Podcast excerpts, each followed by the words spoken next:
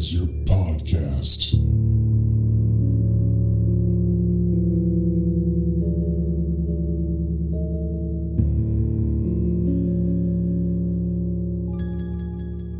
Hey there, everybody, and welcome back. Today we are going to read Hellblazer number 11. And just a little catch up on what happened in the last issue. We got the final resolution between the Resurrection Crusade and the Damnation Army, and John somehow fooled both of them, and he came out on top. So the way he did that was after being severely injured by jumping out of a moving train. John was in the hospital. Nergal made a deal he couldn't refuse, literally. And the main part of that deal was that John would get transfused with Nergal's blood, which would heal him, and he would then be on the side of hell in this fight between good and evil. And in the background, there was a prophecy going on that said that Zed, John's former lover, was to be the new Mary. So she was kidnapped by the Resurrection Crusaders, and they had been preparing her for becoming pregnant by an angel of God. And that way she could be the new Mary and give birth to the new Christ on earth. So after John got his demon blood transfusion, uh, he did heal. His body was all mended up. He was going to follow through with the plan that Nergal had set up, which was he was going to visit Zed in Glastonbury, where the Resurrection Crusaders were keeping her. And if he slept with her, then he would taint her because he's got demon blood now. So if he sleeps with her, he contaminates her. And that is exactly what happens. He makes her unclean and unworthy of being the new Mary. And in the last issue, we saw a big scene where a vortex was coming down from heaven and because she was unclean, the power of God was unleashed and ended up like purifying the Resurrection Crusaders, meaning it blew up their whole little compound and everybody inside was killed. But John didn't just stop there. Of course, he did not want Nergal to win and the side of hell, so he came up with his own plan to have a different kind of immaculate pregnancy. And this plan involved Swamp Thing and Swamp Thing taking over John's body and then letting Swamp Thing use him as the vessel to impregnate Swamp Thing's wife, Abby. Now, there's a whole bunch of stuff wrapped around that that I'm not going to explain in this little intro, but basically, Swamp Thing uses John's body successfully to impregnate Abby, and not only impregnate her with John's seed, but also putting the spirit of the next elemental inside of that child as well. So, that would be the supernatural part of this less than immaculate conception. So, in doing this, John duped Nergal, and he was not very happy about that because that meant that now hell lost as well so he was very angry and he told John that he'll be waiting for him in Newcastle. And the place of Newcastle is something that we've heard about before from John himself, where something very bad and traumatic happened to John in the past, but we haven't heard exactly what happened. And that's exactly what these next two issues cover. So, first things first, with issue 11, we got the cover. It is completely black. There's a ghostly face of John Constantine staring out from the center of the page. The word Newcastle is written over his face in like scribbled letters. There's some torn bits of paper floating around that have words you can't really read on them, but they look kind of esoteric. And there's also the torn apart body of a doll. And we also see on the cover that this is written by Jamie Delano with art by Richard Piers Rayner and Mark Buckingham. And we start off on the first page with John returning to Newcastle. It is a very rainy day, and he's walking down the streets smoking, and he's thinking to himself, cold. Dead gray sky bleeds bitter into a wind soured by the smell of rust. Like an ancient elephant, I have returned to the place of death. Ten years ago, this graveyard was empty, but it was raining then as well. And we see John is not just walking around willy nilly, he's definitely going to a specific place because as he gets to a junkyard, he sees a man walking a dog and he asks the man, This is where the old Casanova Club used to be? And the man answers, Still is what's left of it since the bombing. And John replies, Is it all right if I have a look around? And I guess the man walking his dog was the owner of this junkyard. So as John walks in, the man yells to him, Suit yourself, man. Do you need any help? And John calls back over his shoulder, Nah, thanks. I'm just looking for memories. So John walks in, he looks around and there's a bunch of cars stacked up on top of each other. So this is like a traditional junkyard where there's just a bunch of cars that are crushed that have been stacked on top of each other. And as he looks around, his narration says, Blind eyes stare from the shattered metal corpses. Oiled black ground sucks at my feet, and puddles swirl, slicked with lurid rainbow light. I need all the help I can get. Memories are all that's left, and these cold ruined bodies laid out to rot, withering in the seeping acid rain. Gaunt, rusted memorials to those poisoned here and dead around the world. now buried in the decade. And as John's walking, he puts his hands on one of the cars, and it just so happens that there is something lodged in the door loosely. And as it falls, John sees it, and we see it hit the ground, and it is the plastic arm of a baby doll. And as John looks at it as it splashes into a puddle on the ground, his narration continues. In those days, we were young, not innocent, but free, excited, strong. The world was ours to shape according to our will. But that was then, before Thatcher, before the Falklands War, before the country, starving, ate out its own heart, before hell impaled and toasted us, writhing over the roaring fires of our own inadequacies. Then we were a team. And as John says, then we were a team, we begin a flashback of John and all his friends when they were alive. And this is from 10 years ago, like he's been saying. So John is in his early 20s. And all these people that we're seeing are the younger versions of the ghosts that are haunting John. So we get a younger version of Frank and his girlfriend Judith. I don't believe we've met Judith in Hellblazer, but she died in Swamp Thing, and she actually betrayed them during that run, so she died, but she doesn't haunt John. We see an older woman in this group of 20 somethings, and this is Anne Marie, the lady who eventually becomes a nun. We can see Richie Simpson, who was the computer hacker that helped John just a couple issues back and ended up getting trapped inside his own computer. We have Gary Lester, who was the guy from the first two issues of Hellblazer, who was eaten alive by the Hunger Demon. And the last friend of John's that we see is a young kid who's 12 years old now, and it is Benjamin, who is the nerdy kid with glasses. And then, of course, leading this group is a younger John. And over the top of this group of friends, we get some narration that explains a little bit about each of them so that we can understand their personalities. So it starts off just in the order that I did with Frank, and it says Frank, on holiday from trouble in California, and Judith, who I met at the North Beach ashram studying tantric yoga. Anne Marie, the lonely psychic, fat, 40, and secretly in love with me. Richie Simpson, computer freak, deadhead, and quantum magic pioneer. Gary Lester, musician, counterculture clone, and small time conjurer. Benjamin, the spooky 12 year old genius and encyclopedia of arcana and me. And we can see all of the friends are getting out of a van, and on the side of the van it says mucous membrane because that is the punk band John was in at this time. And as they walk towards the Casanova Club, which I guess is in the center of this junkyard area, John looks up at it and says, Newcastle, huh? What a crud pit. Reminds me of Pittsburgh. And we can't see who else is talking out of the group because it's far away, but a couple of them add, So this is where Mucous Membrane made their debut. Not exactly the Fillmore, is it? And we ain't the Grateful Dead neither. We're New Wave, ain't we, John? And as they're about to walk into the club, John turns to Gary Lester, who said that last thing, and says, Sure, Gaz, yeah. So it seems Gary Lester isn't really part of the band, he's just kind of a hanger on. So John tries the doors, and they're all locked, and he says to his friends, It's all locked up. Better kick it in, or we'll drown in this poxy rain.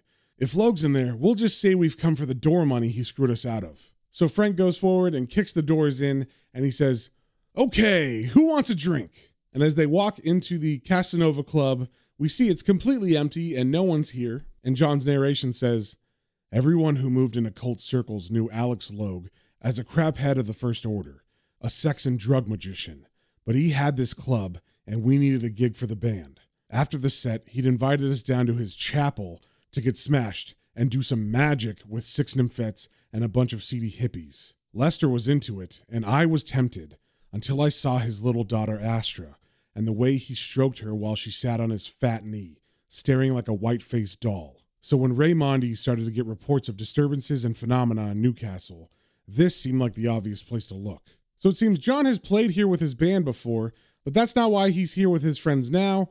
It seems he has already gotten into tracking down supernatural disturbances and figuring out what's going on with them. So as they look around, John notices that it smells really bad and he says, Phew, it's rotten. And Anne Marie begins rubbing her temples like she's getting a psychic feeling, and she says, Something awful happened here. And then as Benjamin looks around, he sees a door and he says, John, there's a cellar door, and I heard sounds behind it. So John walks up to the door with his friends behind him, and he says, Right, let's have a look. And as John pushes it open and they enter, the narration says, When I was a kid, a truck used to go up our street taking offal and cow's heads from the abattoir to the old Bates boneyard. You couldn't see inside it, but it laid a stench behind it which stuck to everything for hours and lined your throat and lungs with a slime of putrefaction. Once from the top deck of a bus, I got a glimpse down into the truck and spent a week of nights sweating, imagining how it would be to fall into that mess of splintered bone,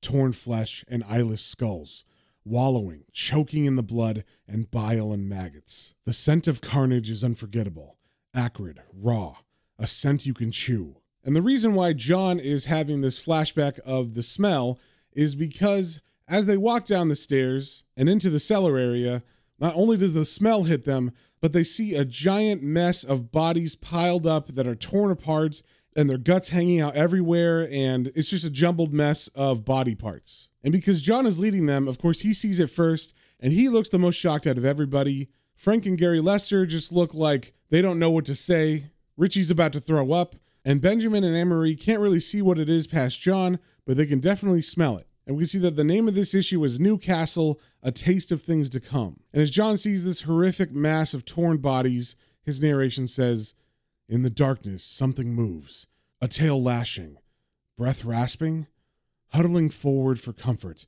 The others push me in. As my eyes accustomed to the lack of light, I count at least four separate heads before my senses reel. But just as John is taking all this in, all of a sudden they hear screaming from upstairs. So they all look upwards, and we see Judith is looking at something because she hadn't quite gotten down the stairs yet. And she's got her hand over her face like she's horrified. And John's narration says, Then upstairs, the screaming starts. And John isn't sure what to do. There's obviously something going on in the basement, but now something's going on upstairs. So his narration continues Two choices either face the mayhem up above or stay here in the abattoir. No contest. So, without a second thought, really, all of them rush upstairs to see what's going on up there. And as they rush into the main room, they see a little girl doing crazy dances as she yells, No, please, God! No! Ah! But she has a weird smile on her face as she's dancing around and yelling this stuff. And as John sees the child, he says, Jesus, it's the little kid, Logue's daughter, Astra. And as the little girl continues to yell, Judith asks Frank, Oh no, do you think she saw, you know, down there? And Frank answers, Yeah, and heard it. And he's saying that she heard it because she's not just making random noises. It seems like she's mimicking the actual sounds of the bodies being torn apart. And I didn't see anything in the art that really said this, but apparently over the speakers, there's a record player blasting music, which is probably another reason why the little girl was dancing around crazy. So John tells Richie to go turn it off, and he does. And once the music stops, the little girl stops dancing, and Anne Marie walks over to her and says, Hello. And Astra, who's kind of freaked out because it seems like she just came to now that the music stopped, she looks at them and says, What do you want? And Judith comes over and she says, Take it easy, sweetheart. Don't be frightened. And Anne Marie adds, We're here to help you, lovey. But as Anne Marie tries to put her hands on Astra's shoulders, Astra begins to freak out and says, Don't touch me. I don't want to do it anymore. I don't like it. And John says to Astra, Okay, it's it's okay. It's me, John, and Gary from the band. You remember? So Gary and John walk a little closer to her as she kneels down to the ground, and Gary sits down next to her and says, What happened, Astra? What happened to your dad? And Astra replies very creepily, Didn't you hear it? Norful thing got him. Norful thing, Norful thing, Norful thing. And John is worried by this, so he says to Ben, Go and bolt that cellar door. And I guess Gary is freaked out by Astra's answer, so he leaves Astra alone, and Anne Marie comes over and she tries to comfort the girl once again by putting her hands on her shoulders. And as Anne Marie does this, John says, Settle her down as best you can, Anne Marie. I'm going to try to hypnotize her. And Anne Marie says, I don't know if you should, John. She's so disturbed. Her mind's like like a pack of hunting dogs. But John looks at her and says, It's got to be done, Duck. We can't do anything till we find out what happened here. Trust me, okay? And reluctantly, Anne Marie says, Okay. So Anne Marie kind of holds Astra in place by her shoulders and faces her towards John. And John says to Astra, Now, love, I want you to feel all warm and cozy, like you were snuggled up in bed. And Astra says to John, I don't like it in my bed because my dad always gets in there with me, and he's all fat and hairy. He makes me do things like mommy used to do before she had the accident. And obviously, we kind of already knew this, but that is very horrific. But in the background of this talking, we see that Richie is getting high and he's offering some weed to Frank, and Frank is loading up a shotgun. So out of those two, I think Frank has the right idea about what to do in this situation. Then we cut back to the now hypnotized Astra, and she doesn't hold back anything. She explains exactly what happened in detail, saying, And he makes me go down to the cellar too. When him and his friends and girls from the club get drunk and take stuff and get bare, and I have to watch while they touch each other. And then I have to touch them, and they're all noisy and smelly, and sometimes he takes pictures of me and his friends. And I told him I don't like it. I told him, I told him, I told him. He should have listened. It wasn't my fault. One of them had too much of the stuff and hurts one of the girls. Then he's hurting me, and I get scared and angry, and no one will help. So I think and think. I think of the very worst thing that anyone could think of. And it comes. And it comes to help me. It's a Norful thing. Partly it's a giant dog, and partly it's a monkey with a purple bum, like at the zoo. But it's worse than that. It's all insidey out. It's sticky and it's got hearts and bits all dangling off it, and a huge horrible thingy, like a man's. It gets them and it does it to them really fast. And this time they don't like it at all. They're screaming and screaming, but it doesn't mind. It just eats them all, chews them up into sloppy bits. You can see their bones and jelly inside. And, and. And before she goes any further, John actually touches her forehead and says, Sleep now, girl, and forget. When you wake up, the Norful thing will be gone, I promise. And all the people who listened to that story were, of course, horrified. And just in case you didn't catch it, basically, Nora's dad was raping and molesting her with a bunch of friends and people from the club. And this was apparently a regular thing that would happen to Astra. So, as these horrible things were happening to her, she called out just in her mind, and something, which she calls a Norful thing, answered. And not only did it tear the people apart, it also raped them. And apparently, it didn't do anything physical to Astra, although she was definitely traumatized even more by what she saw. So, as Astra sleeps on the ground, everyone that heard that story, you know, they're, they're like trying to recover from it. Judith is saying, That's the most horrible thing I've ever heard. This creature, do you think it's real? And John says, Huh? You saw the mess in the cellar. What do you think? And Richie is starting to feel sick. It probably wasn't a good idea to get high right before that story. And Gary turns to John and says, What do we do, John? But Frank cuts in before John can answer and says, I say we blow the crap out of it and torch the joint. But John turns to Frank and says, Don't be bloody daft. This is a terror elemental, not a rival biker gang.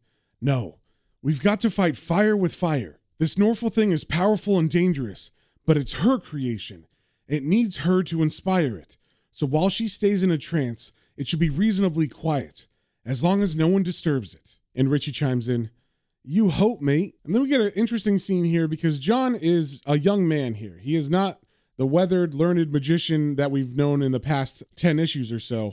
So without really thinking beyond this idea, he says to his friends, So, what we've got to do is raise a really powerful demon to destroy it. And none of them like that except Gary Lester, who says, Yeah. But Richie chimes in saying, You're joking. And Frank doesn't like what he hears either because he says, No way, Jose. One hell beast is plenty. But John doesn't pay attention to them because he not only has Gary behind him, but Judith also encourages him, saying, I'm into it, but how? And John says, All the kit's back in the van. I've been assembling it for months. Since Benjamin got me that copy, of the Grimorium Verum. It's got all the ritual invocations spelled out like ABC.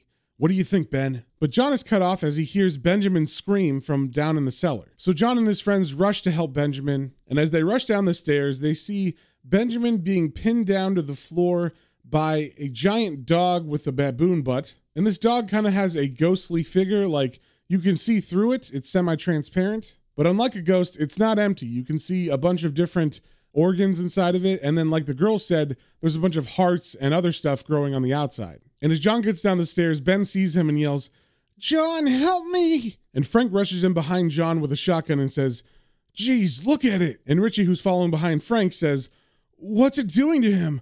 Oh God, no! Because it seems to be trying to rape Benjamin. So Frank pushes John aside and says, Get out of the freaking way! And he takes aim with his shotgun and he shoots at the dog monster. And this distracts it long enough for Benjamin to get out from underneath it. Then Frank shoots at it a second time, and the dog monster disappears momentarily at least, and this gives everybody a chance to run up the stairs. And they're able to grab Benjamin as they do that, so once they get upstairs, They begin to question Benjamin, and John says, Jesus, Ben, what were you doing down there? And Benjamin, who's on the ground holding his head in his hand, says, Just trying to take its picture. So if you didn't notice, before this moment, Benjamin did not have a stutter, and every other time we've seen his ghost, it does have a stutter. So this is the moment that gave him the stutter. So seeing the monster is all the encouragement John needs, even though he's probably going to do it anyway. So he looks at his friends and he says, Right, that settles it. I'm going to do it. Who's with me? And by it, he means raise a stronger demon to kill this other demon. So Frank looks at John and says, Not me, man. I met all my demons at Khe Sanh. And Richie says, I can't. But just like before, Judith and Gary Lester are agreeing to it. And Anne Marie says that she will look after Astra while this is all going on. So John turns to Richie since he's not going to be part of the spell and says, Okay, fair enough, Richie. You take Benjamin out to the van and sort him out. Give him a vodka or something. So Richie takes Benjamin outside to the van, and then John turns to Anne Marie and says, You can stay with the girl. We'll put a protective circle upstairs. You'll be fine as long as you don't come out. And Anne Marie nervously replies, If you're sure. And John looks at her in the eyes, and he knows that she has a crush on him. So he kind of manipulates her by saying, That's my girl. And we can see as Anne Marie walks away, she has a very like happy smile on her face, like she loved hearing those words come out of John's mouth. Then John turns to Frank and says, can you rig up that gas tank outside to blow this place to hell if we don't come out? And Frank answers, Yeah, sure, but you're crazy, man. And John points at him and says, Just do it, right? And then John turns to Judith, who's the last person, and says, And Judith, you come with me, darling. We've got to prepare ourselves. And she looks John in the eyes and gives him a little smile and says, You mean like tantrically, I suppose? And John says, Mm hmm. And you know what? I was actually wrong. There is one more person left that you might have remembered, but I forgot. And I think you were kind of supposed to forget the way that they laid this page out because even John forgets, as Gary Lester says, What about me, John? And John turns to him and says, Oh, yeah, Gaz, you'd better go and see if you can catch a cat, man, a black one. And Gaz, I want it alive. So as Gary leaves to get the cat, John begins to set up like an altar in order to do the spell. He gets out his magical book, he starts lighting candles. There's some sort of golden goblet on the table. And as he does this, his narration says, Like an intern, called early to perform the surgeon's art, I unpack my bag of tricks with nervous hand. And as John does this, Judith says, This really turns you on, doesn't it? And John replies, I wouldn't do it if it didn't. Here, get this on. And then he hands Judith a big cloth, kind of like a toga, so she begins to take off her clothes and wrap that around herself. And as she undresses, she asks John, What you said to Frank about blowing up if anything goes wrong? And John answers, That was just to keep him out of mischief. Nothing can go wrong, I promise. And then Judith asks another question So, we're really going to conjure a demon from hell? And John replies, Don't see why not. Seems to be just like cooking. As long as you've got the right ingredients and follow the recipe, voila, and then he begins to undress and asks her, You're not scared, are you? And she actually answers honestly. She says, Yes, a bit, but I sort of like it, especially since that freaky Anne Marie's out of the way with the kid. The way she makes sheep's eyes at you all the time is embarrassing. You're not making it with her, are you? And now John is wearing his toga and he gets close to her and he says, Why? What's it to you? Jealous? And before she can answer, they're interrupted by Gary Lester coming in with a live cat in a bag and he begins to pull it out and he says, Look, I've got it. Bastard thinks it's a tiger, though. Scratched me all over. And then John turns to Gary and says, What? Oh, yeah, the cat. Better let it go again and get kitted up. I've changed my mind about the sacrifice. Sorry, mate. So it seems John had sent Gary on that mission in order to just get him out of the place and stop bothering them. And he actually succeeded, which is probably pretty rare for Gary. So now that everything's ready, they begin to do the spell. And at first, it's just saying words and rituals like holding up the magical stuff that they got and, you know, saying what it is and writing things on paper with ink that's made from blood. And over these panels, the narration says, The smoke of aromatics transcends the boundaries between earth and the realms beyond. The magus dons the armor of the word. And we can see John holding up what looks like a short stick of wood, and he says, This is the rod of the art Hazelwood, cut at the hour of Mercury. And the narration continues. He enhances his will with the machinery of the ritual, turning with the very wheels and cogs of the universal engine. Then we see John hold up a piece of paper and he says, This is the parchment flayed from a virgin kid. And he lays that on the table. Then he pulls out a knife and he says, This is the knife of the art, forged from new steel on the day of Jupiter. And then he cuts his hand and he bleeds into a golden goblet on the table. And the narration says, He pays the piper, calls the tune, conducting an orchestra of power from a score writ with the juice of life. Then he begins chanting his spell as he uses a quill to write in his own blood on this parchment of virgin child skin. And what he's drawing and writing are a bunch of different symbols. There's like a diamond in the center of this paper, and he's writing some sort of language on either side of it. And he's also drawing something on the interior of this diamond. And like I said, he's chanting a spell while he draws this, saying, Helon, Tal, Varf, Henon, Homonorium, Clemiac, Cerukliac, Agala, Tetramamaton, Cassili, Osurmi, Durmuson. By this talisman and this naming character, inscribed in blood with the pen of the art, I wake you, Sagatana. And then it seems like his eyes kind of roll back in his head as he takes that piece of paper that he has written the name of this demon on and he burns it in the candle flame. And he continues with his spell, saying, Atalsloim, Asophiel, Ilnostion, Beniel, Ihavala, Omor, Frangram, Oragine, Venite Sagatana. I conjure thee, appear, in human form fair and agreeable, without noise or inconvenience, in order to obey my will. And with that, the spell is over, and they begin to look around, and the narration says, We wait, but nothing happens. Then John says, Come on, you bastard, where are you? And Gary and Judith turn to John with big smiles on their faces like they're about to laugh. And Gary says, What now, John? Shall I get another cat? And Judith says, Yeah, good show. Shame about the punchline. But John doesn't laugh. He gets even more serious and he says, Quiet, shut up. It's not over yet. The tricky bastard's playing hard to get.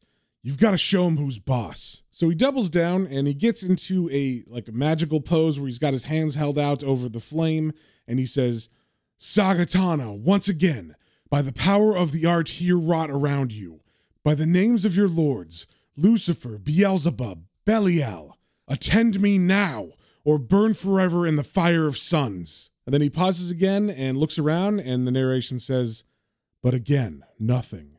Not even the pathetic sputter of a damp squib. And as John looks around, he says, I can't understand it. I've done everything by the book. And then Judith goes over to John and says, It looks like this Grimorium Verum recipe book thing that Benjamin sold you was a pig in a poke then. And then John bends down to light a cigarette on the candle in front of him and he says, Little sod, wait until I get my hands on him.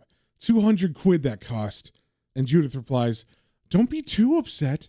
I expect you'll get to meet a real demon one day. Then Gary walks over and says, Looks like we'll have to let old Freewheelin' Frank shoot it then. And John says, Yeah, so it seems. Then we turn the page and we cut to Anne Marie sitting with the passed out child Astra in the center of a protection symbol. And they're in like a different part of this club. So there's nobody around but them.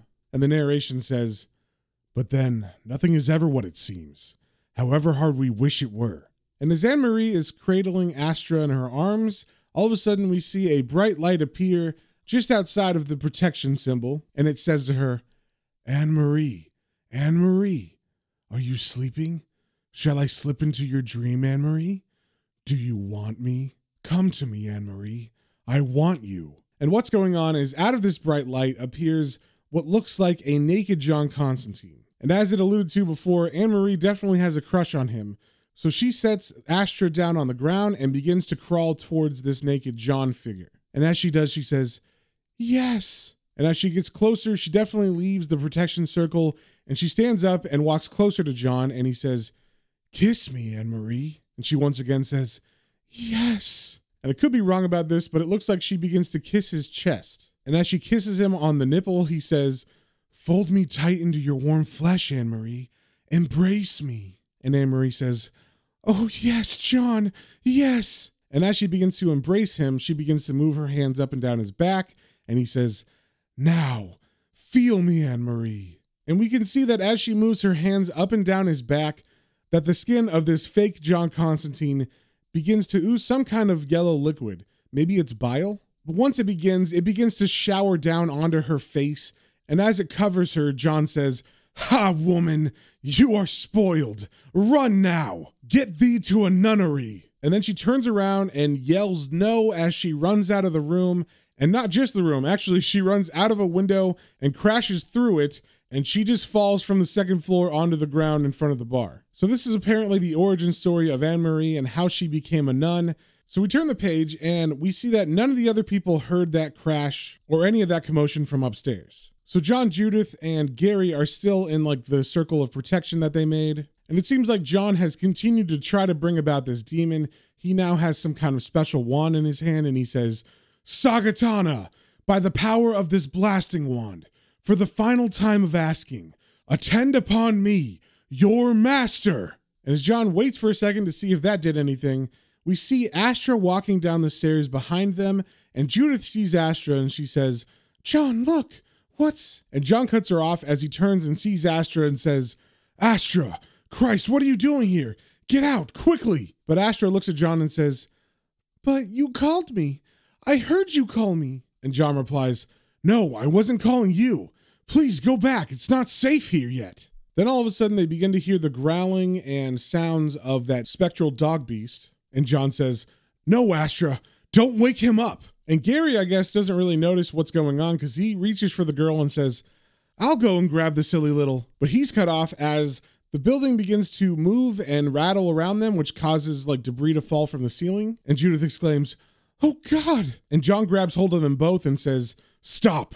Nobody breaks the circle, whatever happens. And then John remembers that Anne Marie was with Astra upstairs and he asks, Where the hell's Anne Marie? And Astra answers, Anne Marie jumped out the window. And John exclaims, What? But just as he says that, Astra says, Hello, Norful thing. And the giant spectral wolf bursts from the floor out from the basement, growling and snarling, and it moves towards Astra, who has fallen down onto the ground now that this wolf has appeared. And she is not inside the circle of protection. So as this giant dog moves towards her, Judith says, Oh, please don't. I can't watch. It's going to eat her. And the dog is moving slowly towards her. And as we turn the page, we see that Astra stands up and she says, Here, boy. And she's got a smile on her face, which is kind of weird. And John is watching this and he's terrified. And the narration says, There is a fear which thrusts like splintered wood into the center of your being.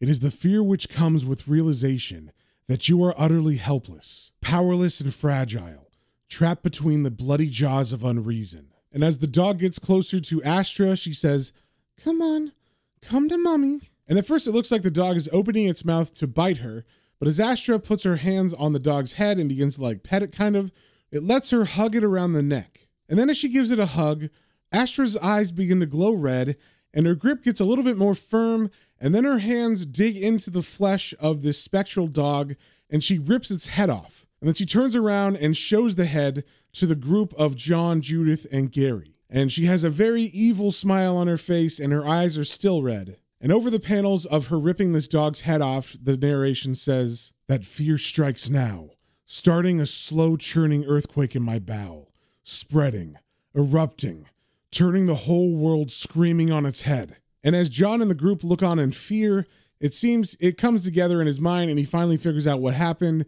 And the narration says, The ritual did work. The demon came, but not directly. And then John says out loud, Jesus, it's in the girl. And upon realizing this, John gets in his power stance and he holds out his hand and he says, Sagatana, Duke of Darkness and Despair, I command you under heaven's fire, leave the girl unharmed and submit to my instruction. And the possessed Astra says, I submit to you? Ha! I have obeyed you all I choose. Did I not come, although you could not make me? Did I not assume a human form, fair and agreeable without inconvenience or noise? Did I not dispatch this mad, corrupt deformity, although I owed your impotent antique magic no allegiance whatsoever? But John doesn't answer the demon's questions. He just yells back at her, Leave her, now! And Astra looks at him and says, As you wish, so it be, Magus. And then she begins to vomit something pink out of her mouth. And it's not liquid that's coming out, it is the actual demon being what I would call birthed out of her mouth. And it's not really hurting Astra as it does this. But of course, John, Gary, and Judith are looking at this in horror, and the narration says, The fibers of sanity's rope stretch to extremity, fray and unravel.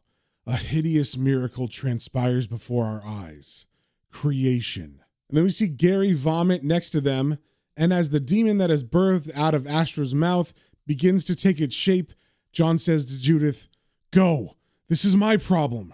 Run. And as John looks on in horror at this thing begin to take form, the narration says, The ghastly, bloody birth of nightmare. And then we see the final form of this demon, and it basically looks like a blob of pink that has amassed itself from a bunch of different beings because it has multiple heads and not all of humans. Some of them are of insects or skeleton horses and stuff, but some of them are human, and all of them are smiling evilly at John. And the body does have like two arms and two legs, but they are not all human sized or human type. And as this demon looks at John, it says, You are pathetic, Constantine. Wallowing in ignorance, you seek to constrain me. Know you not the root of all power is in naming, and you have no conception of who I am. And John looks kind of confused and scared by this, and he says, But, but he's cut off by the demon, who shows John the symbol that John had drawn on the piece of paper that he burned during the ritual. And the demon says, The character you described was mine, but Sagatana's not the name that fits, and thus your invocation lacked the weight of magical imperative. So John raises his fist at the demon and says, So why did you come, chum? And the demon answers, Because it greatly pleasures me to chasten arrogance and corrode the brass of vanity. It's with the witless of you sort that hell enjoys its finest sport. And now, since I have freely pranced and danced according to your futile arts, justice decrees that I should claim my fee. And the demon waves its hands towards Astra, and it continues saying, I'll take this child of tortured heart to ease me through eternity. And at hearing this, John rushes forward in between Astra and the demon, and he yells, No, I screwed up. Take me if you must. And the demon just kind of smiles at this and says, You? No, you are mine already, and your friends. Fresh blooms to be anticipated, plucked according to my whim. I want her now. There is no negotiation. Although, as special dispensation, if you insist, I give you leave. Accompany her below. And then the demon opens a giant mouth in its chest, and as John and Astra look inside the mouth and see the multitudes of the horrors of hell inside of it, the demon continues saying, Step forward, hero, if you would conquer fear, and fully comprehend the meaning of the words. Abandon hope, all ye who enter here. And I guess because John can't think of anything else to do, he decides to walk with Astra into this gaping mouth towards the hordes of hell. And John grabs Astra's hand, and as they walk, the narration says, Wrapped firmly in my own, her hand is still and cold, a reptile trembling in the dark. I lead her, unprotesting, through the gates of hell. Now, in the meantime, while all this is going on with John and Astra, we get some panels showing what's going on outside the bar with all of John's friend who have left this horrible place. And it looks like they're all resorting to plan B, which was blow the place up. So as Richie and Frank prepare the bomb, Judith says, Do it, Frank. And as Frank gets his matches ready, he says, Are you sure? And Judith screams, Just do it! He's not coming out! So Frank strikes the match, and as he bends down to light a trail of gasoline on fire that goes back into the bar, he says, Okay, get back behind the van. Sorry, John. And then he drops the match onto the gasoline. Then we cut back to the mouth of hell that John and Astra are walking in, and we see John literally has a trick up his sleeve. He pulls out the wand he was using during the spell from his sleeve, and the narration over this says, But I can't do it. Nobody could. No one could walk willingly into this place. I have to try the blasting wand. What's left to lose? So he pulls the wand out and he says, By the power of Adonai, the one who rules all, with this consecrated rod of the art, demon, I blast you to oblivion! And he can't finish his spell because all of a sudden the rod of the art is turned into a live serpent in his hand. And then the ground and everything begins to shake, and the narration says, Nothing to do with me, but the universe now bucks and quakes around us. So, failing with the wand, John just decides to run. So he grabs Astra's hand and he says, Come on, girl, run! And they begin running as fast as they can back the way they came out of the mouth. And the teeth definitely look like they're closing as John and Astra approach. But it does look like they're going to make it. And as John jumps through the mouth with Astra behind him, his narration says, I grip her tight, dragging through a blindness of fire and smoke. God, let there be light. And there is light, and I make it. I lead the innocent from hell into salvation. Then we cut to the outside where all of John's friends are watching the place begin to burn. And Richie says, Look, someone's coming out. And at that moment, John bursts from the doors and he's still holding on to Astra's hand, but of course he's screaming and freaking out. And Frank goes over to him and says, Come on, man, let go. It's all over. And then Frank reaches out and grabs Astra's arm, and John yells at him, saying, No, leave her. You can't part us now. We've been to hell and back. And we can see that the way that John and Frank are both holding Astra's arm, that even though they're not showing it, Astra's body is not attached to that arm. So Astra was actually pulled into hell once the jaws closed, and John was only able to pull her arm out before that happened. So John realizes he has failed, and he looks down in anger and fear and all those different emotions. And Richie comes up to him in response to what John said about going to hell and back. And he says, Do you think so, man? I think you're probably still there. And then, with all his anger and frustration, John looks up and screams, No! And then, from the flames of the burning club comes the demon's voice saying, Weep now, children. Rant and tear your hair. Remember, hell is your eventual home. Consider this a taste of things to come. Then, as we turn the page, we cut back to present day where John, you know, now older, is looking at this burned down club and standing next to him are the ghosts of all his friends who one by one had died just like the demon said. And over this, John's narration says, Catastrophe from start to finish. Inexcusable, stupid, bloody shameful catastrophe. No one to blame. I hold the smoking gun. The accusatory fingers point my way. And then John looks down at the puddle next to him that had the plastic doll arm in it, which of course is a reminder of Astra's arm, and the narration continues. Still, we all make mistakes, don't we? Even demons. The only difference is I've paid for mine. Two years in Ravenscar's secure facility for the dangerously deranged.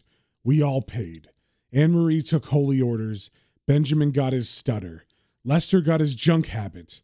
Richie went into computers. Judith went to work with abused children.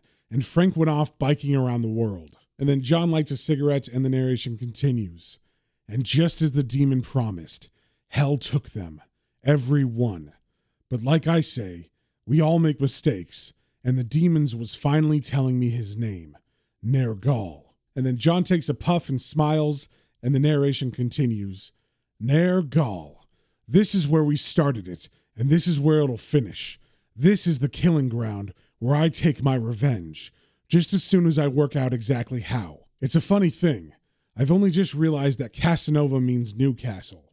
Perhaps that's what the fortune teller on Clacton Pier meant when she said philandering would be my downfall. Oh well, we'll see. And John has a very mischievous grin on his face in this last panel.